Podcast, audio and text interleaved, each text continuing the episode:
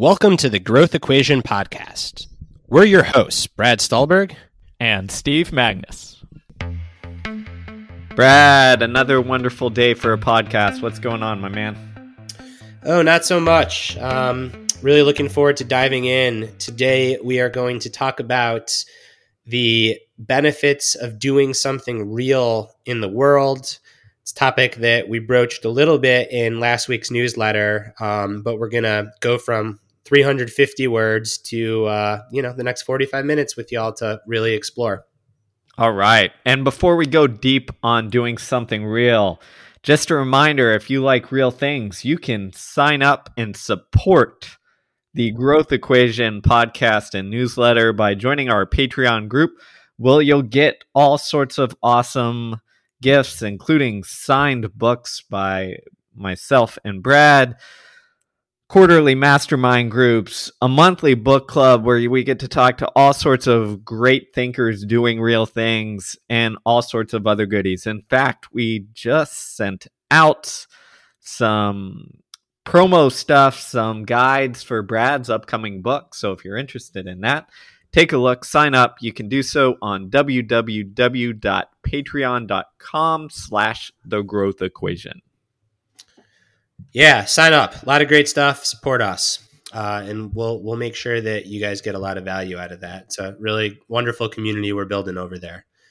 So I'm going to get right to it, Steve. Um, last week, shortly after the news came out that Bill Gates um, who I had really admired, and I'm already using past tense, maybe too soon. More information will come out. But long story short, he's divorcing from Melinda, and we did a podcast on this. We both kind of just assumed that perhaps a big part of it was just super drive, inability to turn things off, not really present, not really there for his his wife. Um, which isn't okay, but it's not wrong or right. It is just a divergence in what people want to get out of a relationship. Well, since we recorded that podcast, news comes out that Bill Gates engaged in quite a bit of questionable at best workplace behavior with women colleagues. And more concerning, he was a frequenter of Jeffrey Epstein's um, Manhattan apartment. And um, you know, without knowing anything more, that in itself, there's no guilt by association, but pretty dang close in this situation. So, this isn't like an entertainment weekly gossip podcast. The reporting on Bill Gates will come out um, as it comes out, but it really put me in a mood that day. And I couldn't help but wonder why is it that so many super successful people, and I haven't looked at the data, but anecdotally, men, when they get really successful, they just kind of turn into egotistical jerks. And they think that rules don't apply to them and they become really out of touch with reality. And I'm sure I had spent too much time on Twitter looking at people that are out of touch with reality that morning. So it coalesced in, in me feeling pretty down and just like, oh my gosh. And then wondering, like, is this going to happen to me if I'm successful? So when I get in situations like this, I tend to look to wiser elders. Um, and one such person in my circle, as well as Steve's, is our close friend and mentor, uh, Mike Joyner. So, for those that don't know, Mike has won the Distinguished Researcher Award at the Mayo Clinic. He is quoted in international publications on human performance. He's truly a world renowned expert on um, human performance, on health, but he's also a practicing physician. The guy's incredible. More importantly, he's 62. He's super successful and he's not an egotistical jerk. So, over text and email, I wrote to Mike I can't believe there are so many egotistical jerks. Why do all these people just completely lose touch? What is it about money or power or status that just turns you into a douche? Is it unavoidable? To which Mike responded 30 seconds later, I am getting more weight equipment. And you know, that kind of answered my question. So I I heard that and I didn't have to ask Mike to clarify because I know him really well and what Mike is saying is that by squatting, bench pressing, deadlifting, lifting weights in his basement, he's preventing himself from becoming an egotistical jerk. All right. You know, that reminds me of actually some advice another one of our mutual friends gave me um, a long time ago, which was when getting out of the competitive running field, he said, do interval training. And that was Dave Epstein. And the reason that Dave said that is because most of the time when we're done competing, what happens is you just go for jogs, right? You just go jog around. It's enjoyable, all that stuff. But he gave me this advice to keep doing interval training. And I took it as not necessarily for the health benefits, but in the sense of you need to remember what it's like to do something hard, to do something difficult, where you come up against that kind of barrier and wall of can I do this? Where are my limits? I'm not as good as I used to be. I'm not as good as these other people around you. And it really grounds you in reality. Yeah. Is- and I want to interject because I don't want to lose people that think this is just going to be an ode to powerlifting and running. Um, we might use those as examples because those are the two practices that Steve and I use to try to keep ourselves from becoming egotistical jerks. But it can be anything that is concrete in the real world. So the example that I wrote about last week that has nothing to do with sports is um, executive coaching client who is extremely high up at a huge firm and is also one of the most humble, kind people that I work with and he does woodworking in his basement three nights a week. So, same thing, you know, it's not okay, lifting a weight, you either drop the bar on the ground or you put it above your head or whatever. Running, you either come in at 49 to 50 or 55 to 60. Well, woodworking, like the table either stands or it falls down, or it's got cracks in it or it doesn't, or the edges are smooth or they're rough. Um, another woman that I know that's super successful, also super humble, diehard gardener. Well, guess what? Like the plants either grow or they die. So it's not just about sport. It's about, hence the uh, the title of this episode. It's about doing concrete, real things in the world. And I think what happens is when people get super successful in more heady, intellectual, or business fields, they lose touch with reality precisely because their failures are not real. So, what I mean by this is Bill Gates, Elon Musk, you can screw up a business decision, but you can rationalize it, talk it away with corporate mumbo jumbo. Once you're successful enough, it just becomes another failure that you don't have to think twice about. You fail fast, you move forward, all of that stuff. But it's really easy to forget that you are a failable human. And when you lose that humility, everything goes to shit. And it's not a direct line to spending a lot of time at Jeff Epstein's apartment, but it's a pretty dang near close direct line to um, falling for all kinds of unwholesome temptations because you're not grounded. Yeah, you know, it, it really reminds me of the work of Matthew Crawford and his book, uh, Shop Class for Shop Soul. Class is Soulcraft. Yeah, that's what it is. Thanks, Red um, where he talks about his experience working essentially as a um, motorcycle mechanic, right, fixing up motorcycles and and stuff like that. And his point is is he takes this like deep inquiry into work and the value that work itself brings and the things that we we get from it. And in our kind of modern world, we kind of get away from that that concreteness. And I think that's what we're getting at here is is one of the ways to keep yourself grounded is to have something concrete in your world where you can fail at, you can succeed at, you can struggle with, and that feedback is readily apparent, right? And, and not when, contingent on what other people say or think. Right. Because you can present the PowerPoint deck and crush it and have a boss in a bad mood say that sucked or the opposite, you can present the PowerPoint deck and it sucks, but if you're a gazillionaire, everyone's going to look at you and say, "Oh, dear king, that's so great." Well, those aren't true successes or failures. And, and we're writers, so like even I think that you know sometimes I rationalize or I, I try to maybe it's a little bit of um of of self righteousness when I'm not aware, but I'm like, well, like when you face the blank page, there's nothing there, and when you write, there's something there and I do think that's more concrete than um, other kinds of knowledge work. But whether a book is really well received and sells a lot is just other people's opinions. So it's not the same thing as trying to squat 400 pounds because, again, you either get stapled by the bar or you get the bar up. And I don't care how many people are saying you're great or you're not or we like this or we don't. It the bar is either on the ground or up on your shoulders. Yeah, you can't hide, right? I mean, you can't hide or rationalize or blow it off to other people's opinions.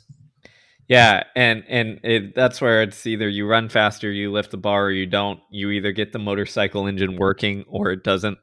Like there's discrete, you know, concrete um, definitions or define periods of success or failure. And I think what what tends to happen is as we reach success in some of especially these kind of intellectual fields is it's easy to tell whatever narrative we want and our inner story gets shifted to whatever it is we want it to be, right? Because if Bill Gates fails at quote unquote fails at something, it's easy to rationalize it, move on to the next swing, you know, keep that narrative in his head that he wants it to be. If you are practicing something that has a concrete, you know, success or failure, you can't. It, it's harder to rationalize or come up with a story that allows you to, you know, still think you're superhuman when you sit there and and fail at, you know, lifting, you know, bench pressing 200 pounds or whatever. Right. If Bill Gates would spend a little bit less time reading all the world's literature and spend more time lifting weights or woodworking or trying to be a mechanic, I think he'd be a more humble person. I mean, who knows if he'd still be married? Who knows if he'd still chumming up with Jeffrey Epstein? Um, but I do. I okay. So counterpoint. I have two counterpoints, and I'm thinking on the fly here. This is very. Uh, this is first draft. That's what we do on this podcast. So one would be there are a lot of douches that engage in sports, particularly weightlifting and, and running. Well, I shouldn't say that. It, those are the worlds that we know best. So if you go to a weightlifting forum or a running forum, you'll be not surprised to see that there are a lot of people that are, are egotistical jerks and they're posting about their workouts and there's this and there's that and all the other. So clearly, it's not going to bulletproof you. And it can also go in a direction where it, instead of humbling you, unhumbles you or makes you more arrogant. And then connected to that, is I don't think it's a coincidence that so many white collar types gravitate to triathlon because of all the sports, triathlon and golf. And the people say triathlon's the new golf. It's the most influenced by external factors that you can buy. So in triathlon, and I know this because before I got into lifting weights, I used to do triathlon you can buy a qualifying spot to Kona. And what I mean by that isn't that you don't have to train your ass off, you do. And it isn't that you don't have to finish a certain time, you do. But the best bike, the best wheels that you put on that bike, the best skin suit that you wear while riding that bike, and now with the Vaporflies, the best shoes that you can wear, that can amount to like 20 to 30 minutes over the course of an Ironman triathlete triathlon, excuse me. So it's not like it, I just wonder if there's like this push, and same thing in golf, right? Like the difference between golfing with a crap pair of clubs and a really nice pair of clubs is multiple strokes. And I'm not taking away from these people. So you still have to work your ass off. And believe you me, when I was trying to qualify for Kona, I had a budget for triathlon and I never came in under that budget because I was buying speed where I could too.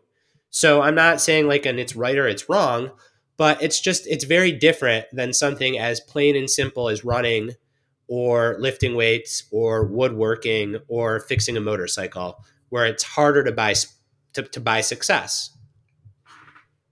So two part question. Yeah pick, pick where you want to start. It's interesting. I, I, I think you're right on the triathlon sense in this that it, it it's a difficult challenge but there's ways to manage it uh, to make it slightly easier, make yourself progress faster than you're you're truly able to if everyone was on an equal footing. So I think there there's something to that to a degree. And I would even venture out and say you see the same thing in other sports, but maybe in the sense of the 40, 56 year old people who might go get supplemental testosterone or low T or whatever have you to be able to, you know, improve their performance in this this regard. Um, even though in the grand scheme of things, their performance shouldn't matter because like who cares what a 50 year old, you know, guy does.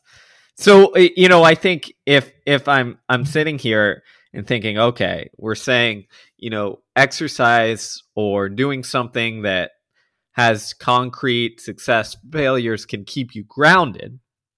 Well, that's true, but it can also it's like anything, if you push it too far to the extreme, it can feed that ego. It can feed that delusion. Yes. So one rule I have that um, longtime listeners of the podcast will know well because Steve always complains about it is my Instagram is texting Steve. So I know that again, I, I'm not I'm not above anyone here. I know that if I was on Instagram, I'd probably be super tempted to and give in to the temptation to like post images of my workouts. But then it goes from being something that I hold privately that is humbling where I succeed or fail to something that I can selectively only share successes make look better than it is, literally like enrich the pictures with better color and post them, which is not grounding at all. So I just send my squats to Steve and he never responds. So I don't get any approval even from him. Um, joking aside, I think it's helpful to realize well, what is going to make an activity like this grounding for you? And then how do you keep it that way? And I think in today's social media sharing obsessed world, I think one way to do it is truly to keep it to yourself and to your truly intimate community. So, what I mean by this, there is a huge difference between crushing a PR and sending that video to the 40 people that are members of the gym that you train at that have been supporting you along the way versus putting that out on Instagram for the universe. There's a huge difference between doing woodwork or making jewelry and going to your local crafts fair and selling it and getting external validation for how good the work is versus again putting that out on social media for all to see and comment on. And I would argue that the more intimate you keep it, the better. Um, and I think it's really nuanced and important. It's not to say you should keep it to yourself. It's to say you should share it with a community of practitioners that are have skin in the game and are doing it like you, and get your external validation from them. Not go seek it from the world at large because that seeking it from the world at large is the very stuff that that, that is ego chasing i think i like that i mean i think i think that makes a lot of sense and i think you know like most things that we talk about on this podcast there's a lot of nuance here and for the everyday person i don't think you're suggesting hey if you have twitter instagram or whatever don't share anything it's just have something in your life that is grounded, that keeps you grounded, that isn't isn't part of this external validation seeking social media type world. Right. Or if you're going to seek that validation, do it again, do it in a community of practitioners that you know personally and that are kind of like going on that same journey with you. And I still think that if you are a McKinsey consultant or an investment banker or um, a powerful lawyer or the principal or the head administrator of a school district, name that white collar high up job. I still think that having a concrete pursuit, even if you're sharing it, is better than not having a concrete pursuit. No doubt about it. Because you're still going to fail. You might not share that failure, but you're going to know what it's like to fail. But I think even better is keeping it private with you and a community of practitioners. And I could be totally wrong. Again, this is very much first draft. And that could also be temperamental. Maybe people that know that if they share stuff, they're going to get like huge ego rush from it shouldn't share. And other people that are like, oh, I can truly just share this on Instagram and not care what anyone thinks. I don't really think those people exist. But if you do and you're out there, then that's fine. Share away. Yeah. I mean, I like it. I, I, I think, again, it comes back to this balance and nuance. I'm thinking in my head of the phenomenon of like Strava, right? Where you have people who like become obsessed about sharing it on Strava, Stra- sharing their runs or exercise or bike rides on Strava and trying to get, you know, up the leaderboard, et cetera, et cetera. And it shifts why they do the sport or running or cycling or whatever to something about like moving up the leaderboard and getting their validation versus you know why they probably got in it itself it's not that strava itself is bad it's that if that if it shifts why you do what you do then it becomes bad right yeah and i don't even think it's necessarily just the shift i think it is all right i'm gonna get a little philosophical here i think you can bend reality when you're on a platform like that in the same way that you can bend reality when you're in a white collar workplace. And what I mean by that is on a platform like Strava or Instagram or anything, you don't have to share your failures. So if you nail the lift or you make the great table, you go ahead and post a picture. But if one of like the legs is not balancing or like you don't hit the lift, you reposition the freaking camera and you do it again or you fix it and then you share that. And if you do that repeatedly over time, you're creating an identity that doesn't have those failures. Mm. So I think yes, it's the it's the it's the external validation thing, but I think it's also the getting back into the white collar world where any failure can be rationalized. You can change literally like the angle of a camera and it looks better. Well, then you're not failing out in the world. Um, so, so I think that that's another part of it too. So I guess kind of putting this all together, it's essentially having something in your life where you can't apply a filter to it. Yeah, in, in, in, filters in the broadest sense. Filters in the same way that at the workplace, a filter can be if you're super powerful, everyone's going to say yes to your ideas, whether they're good or not.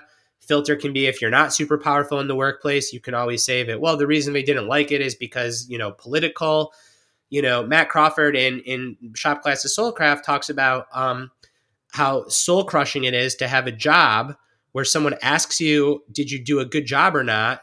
And instead of being able to point and say the motorcycle runs, the bar was lifted, the time is three seconds, you have to launch into a diatribe of explanations about what you do, who judges it, what kind of mood they were in, how they judged it, how that might change over time. Um, and if you're good enough and you're smart enough, you can always convince yourself that you are successful and you just never fail. Like I don't think that Bill Gates, Elon Musk, Jeff Bezos, you know, these billionaires that we talked about a couple episodes back, I don't truly think that they believe that they never fail. I just think that they they don't feel failure in a visceral way and therefore they lose their humility. I think we should call this the Instagram filter theory of life. I'm, I'm loving this conversation. I mean, I, I think like we're really hitting on something important, and I very rarely say that. It's so funny. We're talking about humility, and I'm like, we are hitting on something important. um, but yeah, it just seems so basic, and you see it everywhere.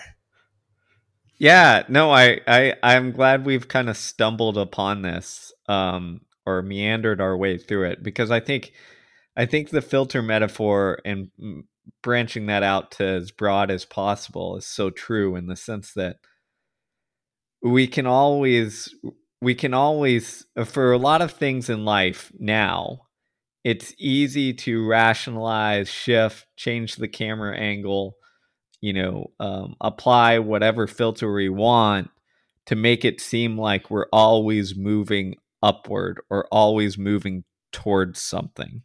And the danger in that is that we start to believe that narrative, right?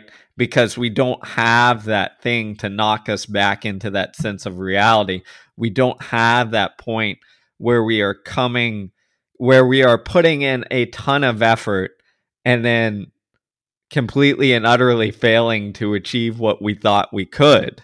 Right. And our brains are ego machines that create yep. ego. So I think a big part of this is these activities um, probably have to be concrete in the world. And, and what I mean by that is like it, you have to kind of be able to, and I'm not saying that people with disabilities can't do this because presumably, depending on the disability, you can do woodwork, you can make a sculpture. Maybe the one exception is a math proof. Like my sense is if you talk to a mathematician and a proof, like you either solve it or you don't. And when you don't, it like you probably feel very similar to a runner that's trying to get under five minutes for the mile and runs 502 eight, whatever, like you probably feel pretty crushed. But there are a few things that are intellectual that are so concrete because the whole point of the brain is to make concrete things not concrete in a way that makes you feel good. Yeah, and we're you know there's a whole set of uh, kind of cognitive biases that are great at kind of diluting ourselves into thinking that or to kind of dissuade our our failures per se. For example, the one even in something concrete, I'm thinking in the workplace or in the athletic field, how often have you s- seen someone fail and then they start to rationalize by like, "Oh, I didn't really try. Like I didn't really put in effort." So it's like this this inability to deal with this like concrete failure is something that like our brain almost has this like psychological immune system to like Yes. respond to and, and and get rid of you know Yeah. And again, I'm not saying don't share. I think it's really important to share because I know that um like science just says that we're a social species. But again, share with the people that you're going through the journey with that will be honest with you and that you don't need to apply a filter. Now, it does it, it raises an interesting question for you, Steve, because I I don't have an answer. What about people that have they tend to at least have very large social media platforms and they they do share their failures and a skeptic could say well that's just performative sharing and they're only sharing this failure so a bunch of people can tell them how great it is that they're so vulnerable and in fact they're turning that failure into a success or one could say the opposite that hey these people are like doing exactly what you're saying to do which is like bringing all of themselves to bear on social media and I think both of those are very legitimate um, claims and ways of thinking. So maybe maybe it's just that that like, huh, some questions we don't have answers to right now. yeah i mean i think for the person itself it kind of depends on on what they're doing and why they're doing and what they get out of it you know um because if your if your inclination for sharing those those failures is primarily driven by this kind of performative well this is going to help me on my social media make me feel look vulnerable and allow people to connect to me et cetera et cetera then over time it's probably a negative thing But isn't that the human condition? When you're feeling really shitty about something and you fail and you share with a close friend, isn't what you're asking for like love and acceptance and like connection? Yeah, I mean, I I I think, uh, but like that's with someone you kind of know and appreciate. I think it. I don't know. I I think there's this subtle nuance of like, is it is it to degree real, in the sense that you're looking for that.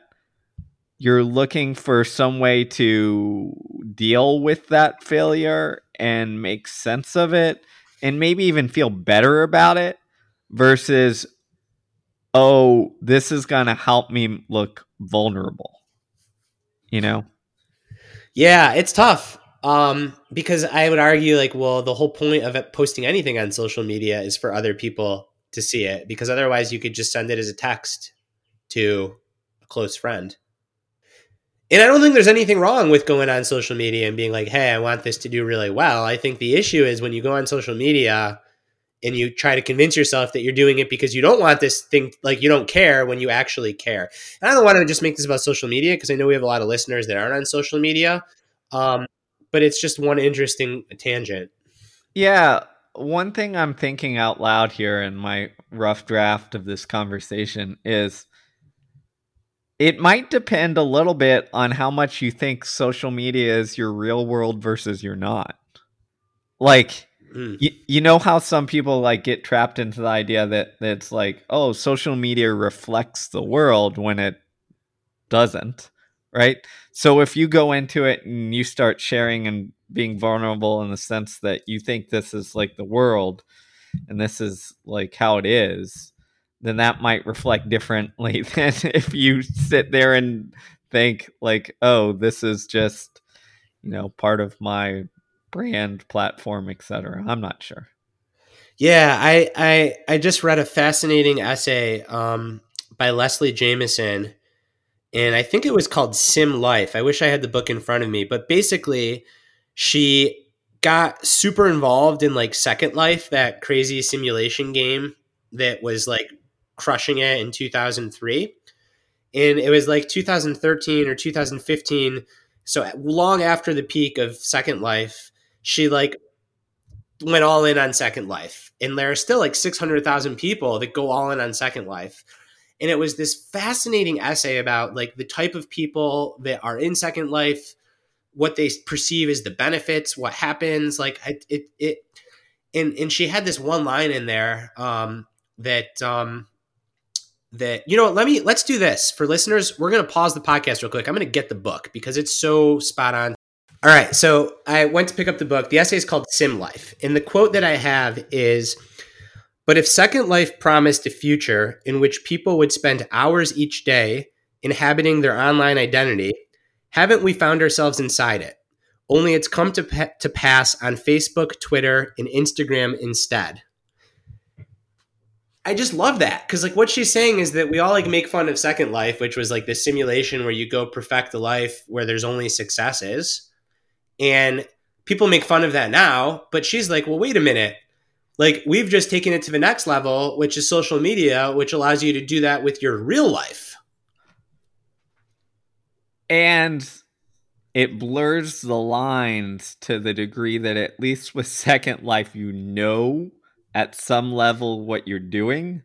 And in social media kind of world, it's blurred together so you don't realize it or there's not that barrier there. Yeah, and, and and and so okay, so the book is called Make It Scream, Make It Burn by Leslie Jamison. The essay is called Sim Life. It is mind-blowingly good. The whole book is, but particularly that essay. Connecting it back to our topic, like and to me the connection is really clear, but my brain works very bizarrely. But it's the same simulation that you can create in a corporate environment or any organization where there aren't concrete results because you can create this simulation that allows you to not really feel your failures, your vulnerabilities, your weaknesses, shake them off, keep rising, keep rising, keep rising, and suddenly you're completely out of touch. Anyone that does have true vulnerabilities or weaknesses, you're moving way too fast to even like be on that wavelength and recognize that those things can exist. And that's how you become an egotistical jerk, perhaps. So, to take this one step further, I'm wondering if this is why and I'm painting with broad brushes here. Leadership positions tend to lose touch with reality and like ha- enter this kind of simulation world more than the workers who do the work. In my head, I'm thinking, uh, I'll give you an example: is that a lot of times in um, in this in the school world, right? those at the kind of superintendent, you know, leadership level often lose touch with what's going on in the day-to-day classroom, right? And there's this big disconnect and you have that same disconnect when you're looking at leadership in almost any organization. They lose touch with what's going on to the day-to-day with the workers, whatever the field is, and the workers are sitting here being like why in the world are we putting so much emphasis on this when like you know every day i see a, B, C, X, Y, Z, which would help more than spending, you know, X amount of money over here. Yeah. This is also where um where the critique against like disconnected elites is. Um one example that comes to mind for me is people that are in ivory tower type positions want to use the word Latinx but when you ask Latino, Hispanic people what they want to be called, over 85% of them do not want to be called Latinx. Many of them are like, what the hell does Latinx even mean? So the people actually having that concrete lived experience are in a totally different reality. Now, this is about, you know, how you want to identify as a person, but it's the same theme as getting the barbell dropped on you because if you're actually amongst that group of people, you would you would know exactly what they want to be called because you're doing the quote unquote work. And when you mess up, the barbell's going to drop. You're going to look like an idiot, and you're not going to have this like you know higher than thou theory about what to call another group of people. So I think that what we're getting to in our in our Instagram filter of life, doing concrete things theory, is that the closer that you can get to the actual work, the more informed that you'll be.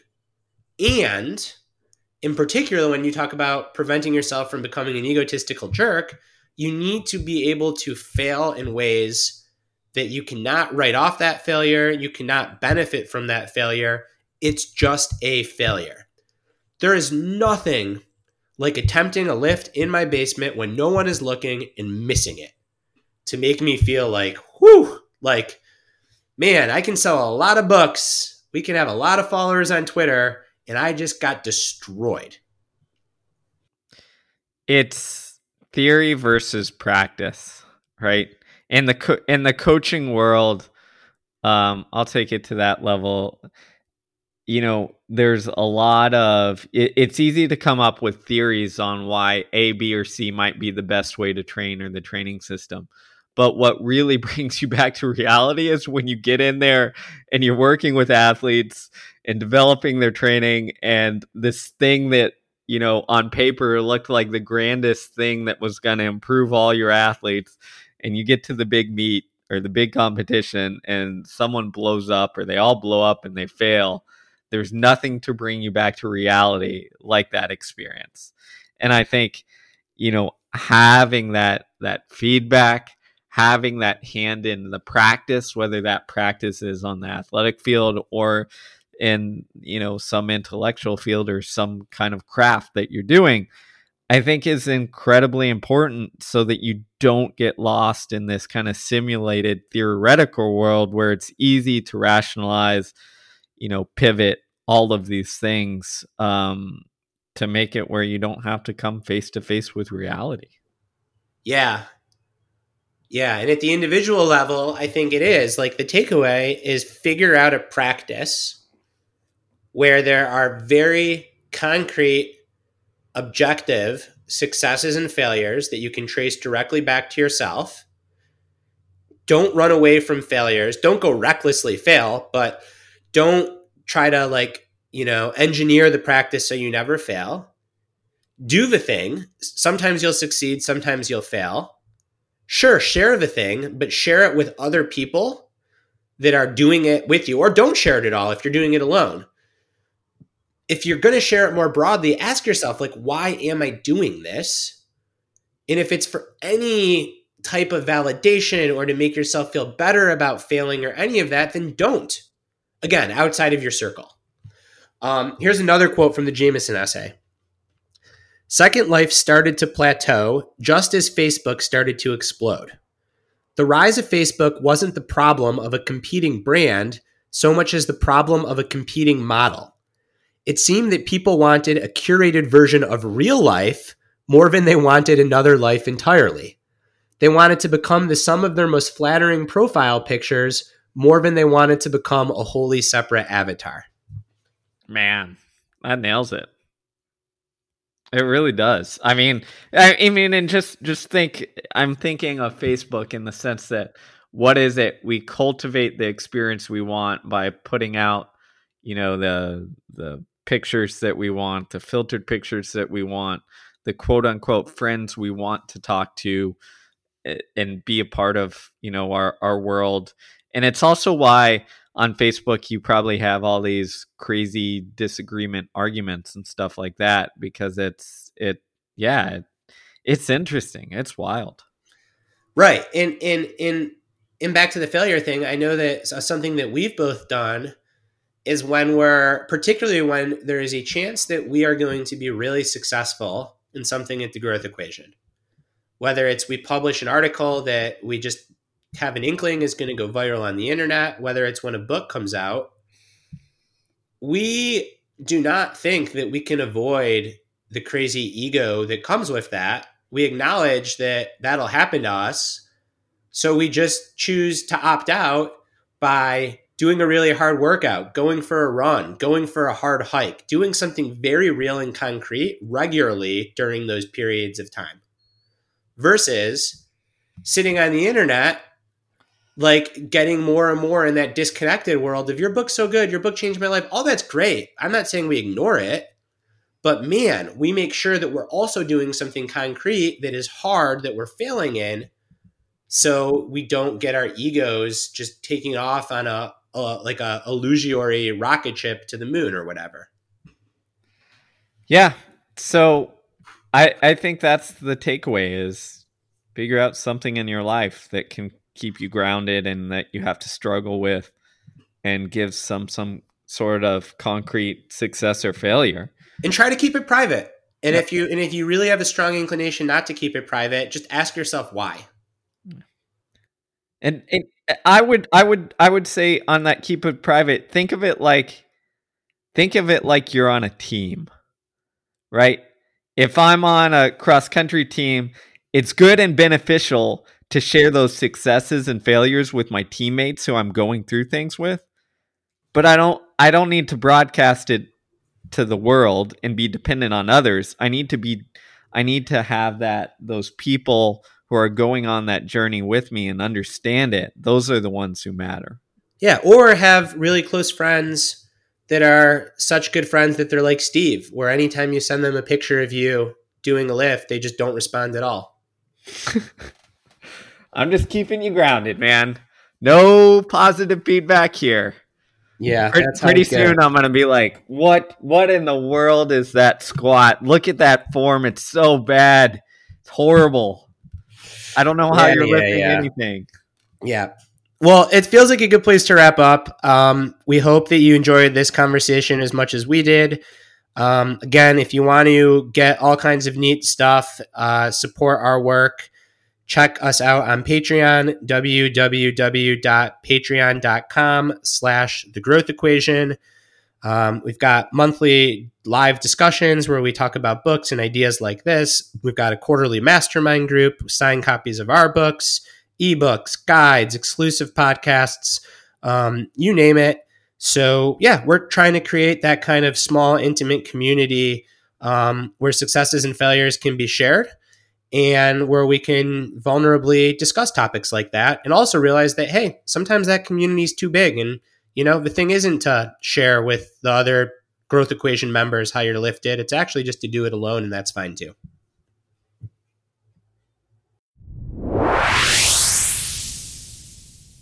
Thanks for listening to the Growth Equation podcast. Learn more about our work and find show notes at our website, www.thegrowtheq.com. Follow us on Twitter at B. Stulberg and at Steve Magness. And if you like what you listen to, please subscribe, rate, and review the podcast, as this goes a long way in helping it reach others.